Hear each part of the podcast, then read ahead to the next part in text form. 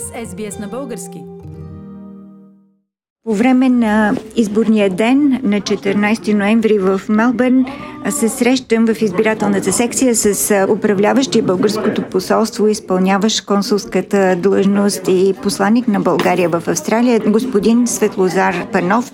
Господин Панов, за втори път сте в Мелбърн тази година. При какви обстоятелства се случи така, че първия път не можахте да извършите консулския ден и трябваше да дойдете втори път? Аз извърших три дена бяха тогава. Направени бяха поредица от заверки, събиране на документи за издаване на паспорти, лични карти и друга консулска информация беше споделена с доста българи, които успяха да се включат в тези дни. За съжаление, откакто съм в Австралия, по-голяма част от времето Мелбърн и Виктория са в локдаун или доста силни ограничения. Няколко пъти имахме намерение да дойдем, но не ставаше. А, сега, слава Богу, съм тук и всичко, което бяхме планирали с помощта на българите в Мелбърн, днес се осъществи. Всички хора, даже повече от тези, които се бяха записали, бяха приети, обслужени и на редица други беше, беше дадена информация как да се постъпва за бъдеще. Така че прекрасно. Какви въпроси поставят хората преобладаващо? Ако говорим за българите тук, въпросите се свеждат до това, което и аз съм предложил на София. Първо да се даде възможност паспортите вече да не бъдат с трайност 5 години, а да бъдат 10 години. Втората възможност, която искам да се реализира е да се облегчи издаването на тези паспорти, предвид съвременните възможности от една страна и от друга страна ограничението от COVID-19. Тези предложения са на масата границата в България. Чакаме оттам обратна информация. А като казвате паспортите от 5 на 10 години, специално за живещите в чужбина българи? За всички, но това каса и българите в странство, защото Закона за българските лични документи е един за всички, независимо къде се намират. Това, което обаче трябва да кажа много е интересно, че българи, които са от происход в бившите съветски републики или бивша Югославия, много старателно си спазват сроковете, защото за тях това е една възможност да пътуват в чужбина по-лесно и да получават включително в Австралия и Нова Зеландия съответните разрешения за престой, тъй като България е държава член на Европейския съюз и се котира на по-високо ниво от бившите съветски републики. Изключвам, разбира се, Литва, Латвия и Естония. Господин Панов, вие започнахте вашия мандат тук в Австралия с началото на пандемията. Почти съвпаднаха двете събития за вас лично. Какви въпроси успяхте вие да адресирате по време на пандемията? Въпроси на ниво посланник, на ниво консул, представител на България тук? Що се отнася до Австралия, няма да се концентрирам върху Нова Зеландия и другите островни държави в региона. Първо, до година се отбелязват 50 години от българо-австралийските дипломатически отношения. В тази връзка съм предложил и одобрен един план за няколко инициативи. Едната е да се срещнат двамата външни министри, като първа такава възможност може да има още в началото на декември в Стокхолм. Българския външен министр ще бъде там. Ако австралийската министър на външните работи успее да отиде, имаме договорка с външно министерство в Камбера да се осъществи двустранен диалог. За следващата година сме предвидели на ниво губернатор и президент, както и премиери. Ако не успеят да се видят на международен форум, това ще стане онлайн. Отделно а, са поставени няколко важни въпроса за България. Първо, да се подпише с погодба за отбягване на двойното данъчно облагане между двете държави, с което да се стимулира бизнеса и инвестициите и тук, и обратно от Австралия в България. Отделно е поставен въпроса за спогодба за пенсионното осигуряване, да се признават стажовете на българите в България, които тук да бъдат е, признати от местните власти. За сега това е много труден въпрос и е, той е на ниво парламенти но както знаете много добре, за съжаление тази година ние почти в България нямаме парламент, което е затрудняващо обстоятелство. Друг важен момент е България като част от Европейския съюз води активен диалог с Австралия за подписване на спогодба между Съюза и между Австралия за свободна търговия. Това също е един от стимулите за по-нататъчно търговско-економическо по-тясно обвързване на двете държави, като ние, разбира се, ще действаме не само като индивидуална страна, но и като част от един съюз. Аз съм в дипломатически аспект имаме ли някакви контакти, които са установени между България и Австралия, чисто политически? Да, това са тези събития, за които говоря, те са част от дипломатическата дейност на посолството в Камбера. Но те са в сферата на економиката преимуществено. Но ние нямаме е, проблем. Имаше един проблем с Джок Пол Фриман, който го решихме преди 10-11 месеца, така че нещата са прекрасни. Отделно аз предложих на България да съдейства за получаване на, на вакцини в един труден период за Австралия и е, Скот Морисън, министър-председател на Австралия, на няколко пъти във видеообращения благодари на България за тази помощ. Сега ние имаме общи дейности по отношение на международни организации в системата на ОНЕ. Като на няколко пъти през миналата и тази година си разменихме подкрепи за различни изборни органи в ОНЕ.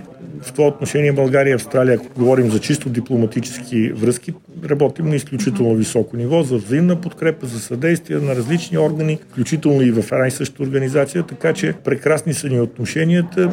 Аз имам директен достъп до заместник министър на външните работи на Австралия, една много приятна дама Алис Куин, която веднага реагира за всички неща, включително сме се чували събота и неделя. Може би знаете, в мигът, в който поискахме разрешение за избори в Австралия, беше ни дадено. Ние като посолство имаме право без да получим разрешение, но ни дадоха за всички главни градове на щатите в Австралия. В Австралия, да. да. И Нова Зеландия, предполагам, Нова там Зеландия също. Отделно. Да, да. да, в Нова Зеландия също бяха дадени съгласия. За съжаление, българите в Уелингтон не успяха да постигнат изискването на изборния кодекс от 40 заявления и там не се създаде секция. Но днес се получи доста голямо недоразумение в Окланд, където секцията не успя да функционира заради да, локдауна в града. Това стана вчера, да.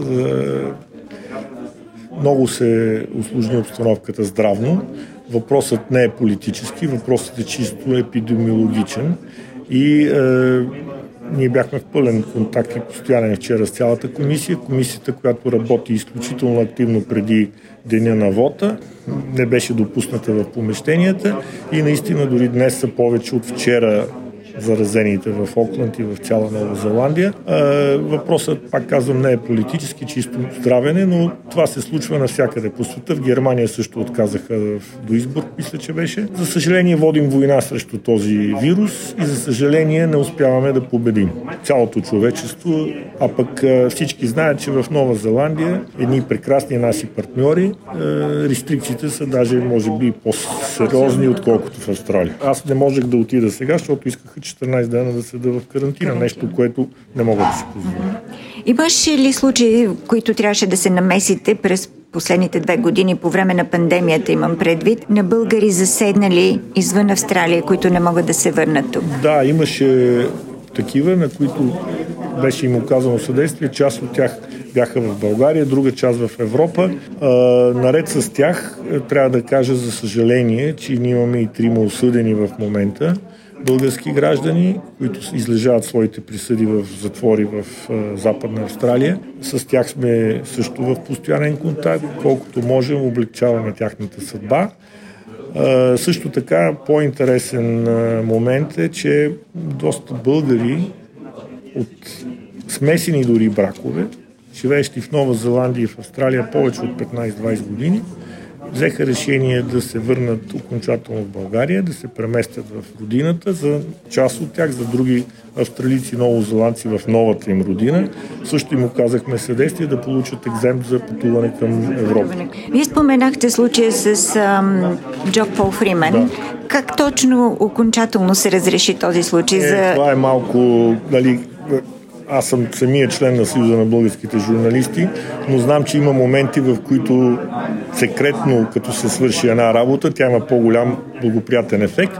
И в крайна сметка имахме голяма благодарност от Австралийското външно министерство и търговията за усилията, които положи българското посолство не само по мое време и при моите предшественици да се реши въпроса в благоприятен за двете страни начин.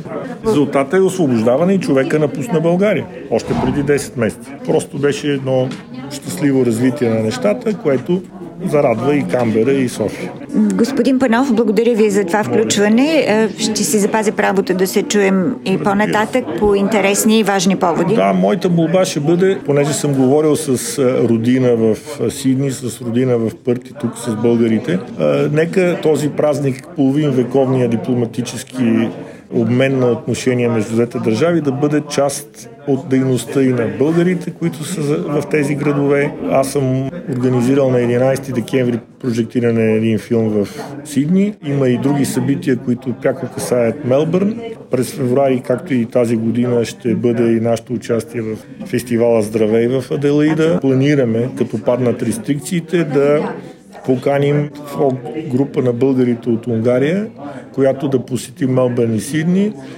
Всичко е въпрос нали, на разрешение от страна на австралийските власти за пристигане в територията на държавата. Да.